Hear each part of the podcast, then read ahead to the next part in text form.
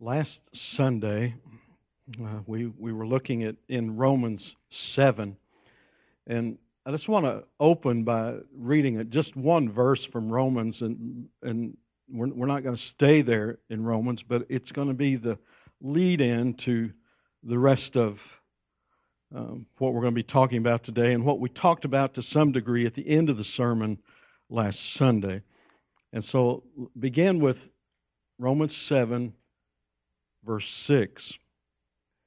And I'll be reading from the New King James Version this morning. It says, But now we have been delivered from the law, having died to what we were held by. But now, so that we should serve in the newness of the Spirit and not in the oldness of the letter. We've been delivered from the law, having, having died to what we were held by. We were held captive by sin. Why? So that we should serve in the newness of the Spirit and not in the oldness of the letter. And we talked about last Sunday about the oldness and the newness. And we talked to the contrast between the old covenant and the new covenant. And what's today being Communion Sunday, uh, I just wanted us to look further into the new covenant. Because on the night that Jesus was in the upper room, he was there to partake of the Passover meal with his disciples as they had gathered. And in Luke 22, verses 19 and 20, and he, Jesus, took bread, gave thanks, and broke it, and gave it to them, saying, This is my body, which is given for you. Do this in remembrance of me. Likewise, he also took the cup after supper, saying, This cup is the new covenant in my blood, which is shed for you. And let's read a parallel passage from Matthew 26, verse 26 through 28. And as they were eating, Jesus took bread, blessed and broke it, and gave it to the disciples, and said, Take, eat, this is my body. Then he took the cup and gave thanks and gave it to them, saying, Drink from it, all of you, for this is my blood of the new covenant, which is shed for many for the remission of sins. Let's pray once again. So, Heavenly Father, we, we give you thanks. We, we give you thanks for the indescribable gift of Jesus Christ our Savior, our Redeemer, our rescue. And Lord, today I pray that you would help us to remember all that Christ has done for us, to help us to remember the cross, to help us to remember his blood that was shed for the forgiveness of sin, the remission of sin. So, Lord, teach us as we listen to your word today. Pour out your Spirit upon us. Draw us close, I pray. In Jesus' name, amen. We're going to be reading a lot, a lot uh, from Hebrews today. So I pray you've you've got your Bible or your device. Maybe you can read along, and, and if not, you can follow along on the screens. But but as as we're getting to Hebrews seven, uh, first again, new covenant, new covenant, not the old, not the oldness, not the oldness of the letter. And remember, we read last Sunday from 2 Corinthians, the third chapter, verses 5 and 6. Not that we are, this is Paul talking here, not that we are sufficient of ourselves to think of anything as being from ourselves, but our sufficiency is from God, who also made us sufficient as ministers of the new covenant, not of the letter, in other words, not of the oldness, not of the letter, but of the Spirit, for the letter kills, but the Spirit gives life. Could the old covenant save anyone? Could the old covenant totally wash away sin? No. No, it couldn't. But the new covenant can, because that's Christ and His blood. In, in, in, Luke it said, The cup is the new covenant in my blood, which is shed for you. In Matthew it said, For this is my blood of the new covenant, which is shed for many for the remission of sin. the new covenant. What we talked a little bit last Sunday. Jesus came and trying to figure out the words to say to usher in, and we're going to read in scripture, it's going to say to establish the new covenant. How? By his blood, by sacrificial death upon the cross. And there's no other book in the Bible, I don't think, that talks about and explains this new covenant better than the book of Hebrews. And so, what we're going to do today, I'm just going to quote Hebrews and let the Word of God speak. You know, sometimes we sing that little song, Word of God, speak. Would you pour down like rain, washing my eyes to see your majesty, to be still and know that you're in this place. Stay and rest in your holiness. Word of God speak. And that's what we want, isn't it? Let the Word of God speak. So let's let's begin in, in Hebrews the seventh chapter. We're going to read 17 through 28. For he testifies, you are a priest forever according to the order of Melchizedek. Now, who is this priest forever? This is Christ. It's talking of Christ.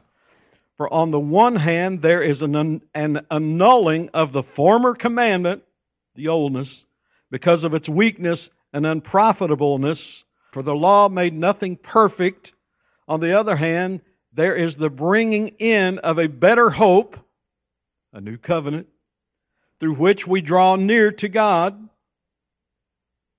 And inasmuch as he was not made priest without an oath, for they have become priests without an oath, talking about those in the Old Testament and now talking about Christ, but he with an oath by him who said to him, an oath by God the Father, a promise from the Father, a command from the Father to come and do his will. The Lord has sworn, has sworn and will not relent. You are a priest forever according to the order of Melchizedek. By so much more, Jesus has become a surety of a better covenant, a surety. Well, what is that? Jesus is the one who guarantees that the new covenant will be carried out. The surety. That, that it is settled, that it will never change. He is the surety of this new covenant. Also, there were many priests because they were prevented by death from continuing. They weren't eternal. They were going to die. But he, because he continues forever, talking of Christ, has an unchangeable priesthood. We, we, we sing that lyric in, in that song, you are God alone, unchangeable, unshakable, unstoppable. That's what you are. That's where the lyricist gets that from the Word of God. It, he continues forever, has an unchangeable priesthood. Therefore, he is also able to save to the uttermost those who come to God through him, since he always lives to make intercession for them. He saves to the uttermost, completely. Those who come to Him or come to God through Him. Is there any way to God the Father and except through Jesus Christ? No, no other way. And He saves those who come to the uttermost, completely and forever. Verse 26. For such a high priest was fitting for us, who is holy, harmless, undefiled, separate from sinners and has become higher than the heavens, who does not need daily, as those high priests, to offer up sacrifices first for his own sins and then for the people's. For this he did once for all when he offered up himself. For the law appoints as high priests men who have weaknesses, but the word of the oath, which came after the law, appoints the Son who has been perfected forever the oldness and the newness. Jesus offered up himself once as the perfect all time sacrifice for sin. Chapter 8, Hebrews chapter 8, verses 1 and 2. Now, this is the main point of the things we are saying. We have such a high priest who is seated at the right hand of the throne of the majesty in the heavens, a minister of the sanctuary and of the true tabernacle which the Lord erected and not man. I like that, don't you? This is the main point of what we're saying. If, if you leave the service today and somebody should, should say, What was the main point of the sermon today? Well, there you go. Uh, the, the main point is that Jesus is our great high priest who offered himself as the perfect sacrifice for sin. And that should always be the main point. Always be the main point. Let's drop down to verse 6. We're going to read 6 through 13. But now, he, Jesus Christ, he has obtained a more excellent ministry inasmuch as he is also mediator of a better covenant, which was established on better promises. For if that first covenant had been faultless, then no place would have been sought for a second, because finding fault with them, he says, and here we have a, a direct quote from Jeremiah 31, almost a direct quote from Jeremiah 31, which we read from last Sunday. Behold, the days are coming, says the Lord, when I will make a new covenant with the house of Israel and with the house of Judah not according to the covenant that I made with their fathers in the day when I took them by the hand and led them out of the land of Egypt, because they did not continue in my covenant, and I disregarded them, says the Lord. For this is the covenant that I will make with the house of Israel after those days, says the Lord. I will put my laws in their mind and write them on their hearts, and I will be their God, and they shall be my people. None of them shall teach his neighbor, and none his brother, saying, Know the Lord, for all shall know me, from the least of them to the greatest of them. For I will be merciful to their unrighteousness, and their sins and their lawless deeds I will remember no more. In that he says, a new covenant. He has made the first obsolete. Now what is becoming obsolete and growing old is ready to vanish away. Now, did Jesus come to destroy the law? No, he come to fulfill, to fulfill everything. But we have a new covenant now established by Jesus Christ. Let's go into Hebrews 9. Let's read 11 through 15. Now you can go back later and you can read all of it. We're not going to read everything this morning, but a lot. Hebrews 9, verses 11 through 15. But Christ came as high priest of the good things to come with a greater and more perfect tabernacle not made with hands, that is not of this creation, because it was Him. It was Him. It was Him. Verse 12. Not with the blood of goats and calves, but with His own blood He entered the most holy place once for all, having obtained eternal redemption. Now, I know I've talked about this a lot, but do you grasp what that just said? Jesus, the great high priest, what would the, what would the great high priest do once a year? He would take the blood, he would go into the Holy of Holies, he would make the sacrifice for sin upon the altar. But what did Jesus do? With his own blood. Jesus, the great high priest, gave himself put himself upon the altar, gave himself, so that we might have eternal redemption. Now, verse 13. For if the blood of goats and bulls and the ashes of a heifer sprinkling the unclean sanctifies for the purifying of the flesh, how much more shall the blood of Christ, who through the eternal Spirit offered himself without spot to God, cleanse your conscience from dead works to serve the living God? And for this reason, he is the mediator of the new covenant by means of death. You get that? His death upon the cross. He is the mediator of the new covenant by means of death for the redemption of the transgressions under the first covenant, that those who are called may receive the promise of eternal inheritance. Child of God, aren't you thankful that one day the Lord called you to Himself through Christ? Aren't you thankful? Hebrews 10. Let's, let's read. That's 1 through 25. Let's read. For the law, having a shadow of the good things to come, and not the very image of the things, can never, with these same sacrifices which they offer continually year by year, make those who approach perfect. They couldn't. Those sacrifices couldn't make someone perfect. Verse 2 For then would they not have ceased to be offered? For the worshippers, once purified, would have had no more consciousness of sin. But in those sacrifices there is a reminder of sins every year, for it is not possible that the blood of bulls and goats could take away sins. Therefore, when he came into the world, when Jesus came, he said, Sacrifice and offering you did not desire, but a body you have prepared for me. In burnt offerings and sacrifices for sin you had no pleasure. Then I said, Behold, I have come in the volume of the book it is written of me to do your will, O God. Previously saying, sacrifice and offerings, burnt offerings and offerings for sin you did not desire, nor had pleasure in them, which are offered according to the law. But they had a purpose, didn't they? They had a purpose. They pointed to that which was to come. That's why all of that was established. Verse 9. Then he said, Behold, I have come to do your will, O God. He takes away the first that he may establish the second. Is it clear to you what that's talking about? The oldness and now the newness.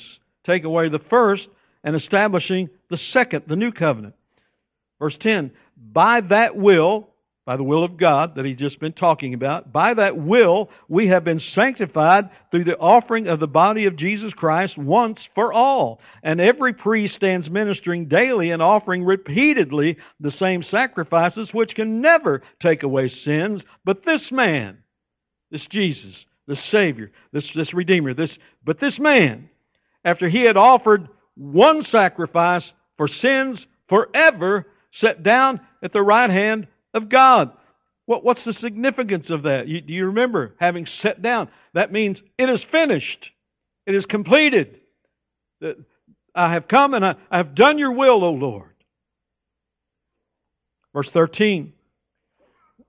Well, but but this man, after he'd offered one sacrifice for sins forever, sat down at the right hand of God, from that time waiting till his enemies are made his footstool. For by one offering he has perfected forever those who are being sanctified. Don't you love that, child of God? Perfected forever. Those who are being sanctified. But the Holy Spirit also witnesses, witnesses to us, for after he had said before, This is the covenant that I will make with them after those days, says the Lord. I will put my laws into their heart, and into their minds I will write them then he adds, Their sins and lawless deeds I will remember no more. Now, where there is remission of these, there is no longer an offering for sin. No longer necessary. Christ paid it all. Therefore, verse 19, therefore, brethren, having boldness to enter the holiest by the blood of Jesus, by a new and living way which he consecrated for us, through the veil, that is his flesh, and having a high priest over the house of God, let us draw near with a true heart in full assurance of faith, having a heart sprinkled from an evil conscience and our bodies washed with pure water. Do you understand? We no longer go to a priest. We no longer go and pray to them so that they could offer up a prayer and get our sins forgiven. Christ has torn the veil so that we have access. We have access. Through Christ, we have access to God. Verse 23 Let us hold fast the confession of our hope without wavering, for he who promised is faithful. And let us consider one another in order to stir up love and good works, not forsaking the assembling of ourselves together, as is the manner of some, but exhorting one another, and so much more, and so much the more as you see the day approaching. In that section, chapter 7 through 10, amazing to tell us of the new covenant and of what Christ has done. Now, so you can go back and read this all again and, and fill in those verses that I didn't read today. And as I said last Sunday, when, when Jesus says in, in Luke 22, the new covenant in my blood, he means that everything, everything that the new covenant promised is established by his blood. Because of the blood of Christ, our sins are forgiven. Because of the blood of Christ, we have access to God the Father. Because of the blood of Christ, we're given the Holy Spirit that indwells us and lives within us. Because of the blood of Christ, the law is written on our hearts, not just on tablets of stone, a heart with a desire to serve Him. And I read this quote last Sunday. Oh, blood bought Christian, know your blessings, know your privileges, know what it is to be the beneficiary of the new covenant. And that is good. Know who you are. Trust the Lord, for He is faithful. And, and I would ask the question this way today Are you a beneficiary of the new covenant? Do you know your privileges? Do you know what it is to be washed clean by the blood of the Lamb? A new heart. There's only one way to God the Father, and that's through the sacrifice, the cross, the shed blood of Jesus Christ. In Romans 10, verses 9 through 13, that if you confess with your mouth the Lord Jesus and believe in your heart that God has raised him from the dead, you will be saved. For with the heart one believes unto righteousness, and with the mouth confession is made unto salvation. For the Scripture says, Whoever believes on him will not be put to shame. For there is no distinction between Jew and Greek, for the same Lord over all is rich to all who call upon him. For whoever calls on the name of the Lord shall be saved. Shall be saved. In Hebrews 13, verses 20 and 21. Now may the God of peace, who brought up our Lord Jesus from the dead, that great shepherd of the sheep, through the blood of the everlasting covenant, make you complete in every good work to do his will, working in you what is well pleasing in his sight, through Jesus Christ, to whom be glory forever and ever. Amen. Make you complete in every good work to do his will, working in you what is well pleasing in his sight. And I believe one of the things that is well pleasing to God and is is to do what he has asked us to do in remembering Christ in the way that Jesus Christ himself has established. 1 Corinthians 11, verses 23 through 26. For I received from the Lord that which I also delivered to you, that the Lord Jesus, on the same night in which he was betrayed, took bread, and when he had given thanks, he broke it and said, Take, eat, this is my body, which is broken for you. Do this in remembrance of me. Now, let's pause there for a minute because the, the Gospels doesn't add uh, broken for you. Did, have, you noticed that as you read, or at least in the New King James, it doesn't it doesn't say. And when you read that, as Paul has it here, don't because not one bone of his body was broken upon the cross. That's not what it's talking about when it says broken. That's given up upon the cross. That, that's what that's talking about when it says broken. To give himself up for, and the part to grasp in the midst of that, child of God, for you. For you. Okay. Uh, verse uh, 25. In the same manner, he also took the cup after supper, saying, This cup is the new covenant in my blood.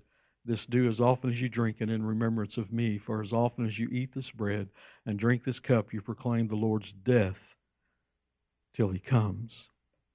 So every day, child of God, every day, we should remember that we are saved. Every day, we should marvel at the love of God. Every day, look to Him and give thanks, knowing that we're saved on the basis of Christ humbling Himself to death upon the cross. Not let a day go by that we don't say, I remember. I remember. I remember that. that that's that's why I love that, that song we sing probably every communion Sunday. Lord, I won't forget. I won't forget. I won't forget. In Mark 14, uh, I believe we we read starting out from Luke and Matthew now in Mark 14 verses 22 and 20 through 25. And as they were eating, Jesus took bread, blessed and broke it, and gave it to them and said, Take, eat, this is my body. Then he took the cup, and when he had given thanks, he gave it to them, and they all drank from it. And he said to them, This is my blood of the new covenant, which is shed for many. So Jesus took two of the elements from the Passover meal. These were things that at every Passover meal that was being celebrated or observed there was bread that was eaten at, at specific intervals. There was wine, which was drank at specific intervals. And he takes two of those things off of that table and makes them his own to give us this picture that we have even today that we can go back to and look at. The bread and the wine.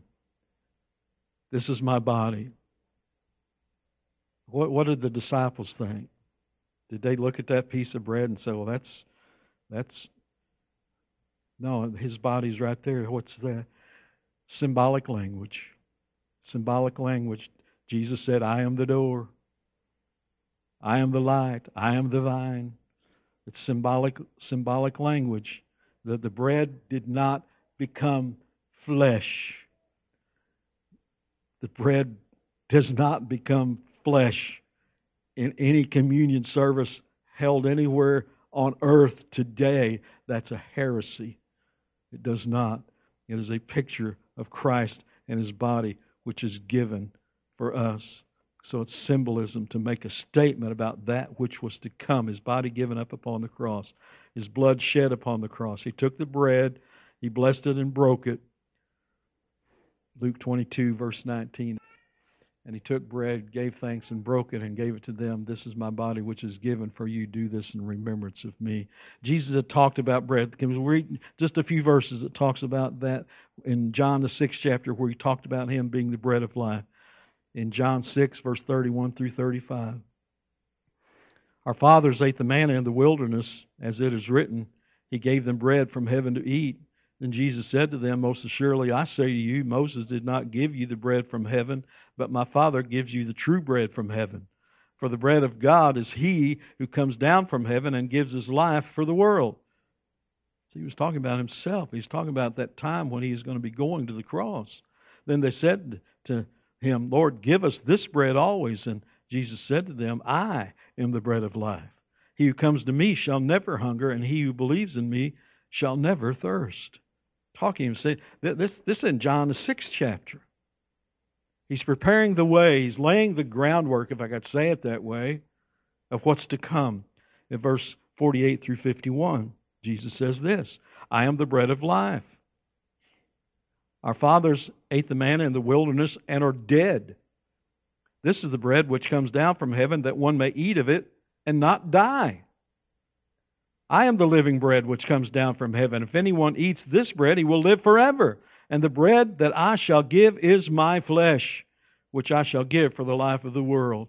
Then in verse 58, this is the bread which came down from heaven, not as your fathers ate the manna and are dead. He who eats this bread will live forever. And, and, and, you get the symbolism of this. Those who receive Christ. You know, think of it that way. That, that's, that's what it is for those who receive Christ has eternal life. Then he took the cup, Mark 14, verse 24. And he said to them, This is my blood of the new covenant, which is shed for many.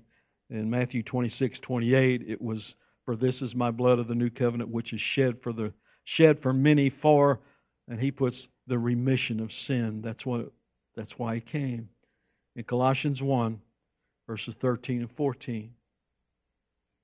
He has delivered us, this, this is the Lord, He has delivered us from the power of darkness and conveyed us into the kingdom of the Son of His love, and whom we have redemption through his blood, the forgiveness of sins. What can wash away my sin? Nothing but the blood of Jesus.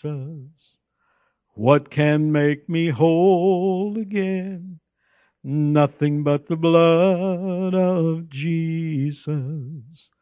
Oh, precious is the flow that makes me white as snow. No other fount I know, nothing but the blood of Jesus. In Ephesians 1, verse 7. In him we have redemption through his blood, the forgiveness of sins according to the riches of his grace. Let's pray. Heavenly Father, we, we give thanks. We give thanks for the new covenant that was established through the blood of Christ. And Lord, help us to remember and never forget. Help us to marvel of what Christ has done. So, Lord, we give you thanks for this indescribable gift that we may one day stand before you clothed in a robe of righteousness, not of our own, but of Christ, because of what Christ has done. And so, Lord, we give thanks. And help us to remember, even as we take this little piece of bread and this little cup of juice, Lord, help us to remember. So I pray, Lord, that you would bless the communion table today, the bread that is there, Lord, that, that we may eat of it and, and have a, a surety of knowing that just as I can hold that little piece of bread and know that it is real, that is how real it is that Christ gave himself for me. And as I take that little cup of juice, uh, just as sure as I can hold it and as I can drink it, that's how sure I can know that Christ shed his blood for my redemption. So, Lord, help us that we may know. And, Father, should there be someone who is yet lost in their sin, that, that, that they're still under the law, they're not under grace, that, that Father, you would show them the cross. Lord, have mercy and draw them to yourself. Open their eyes to see you in all your glory and your holiness. And, and Lord, at the sight of you, that their sin would just be radiant within them and, and they would tremble before you. And Father, grant them repentance as they would fall before you, crying out and, and confessing their sins. And, and, and Father, grant them faith that they could believe the gospel of Jesus Christ. Father, help them that they could turn from their sin and follow Christ the remainder of their days. So, Lord, help us to know more of Christ and of what he has done. And it's in his name I pray. Amen. Amen.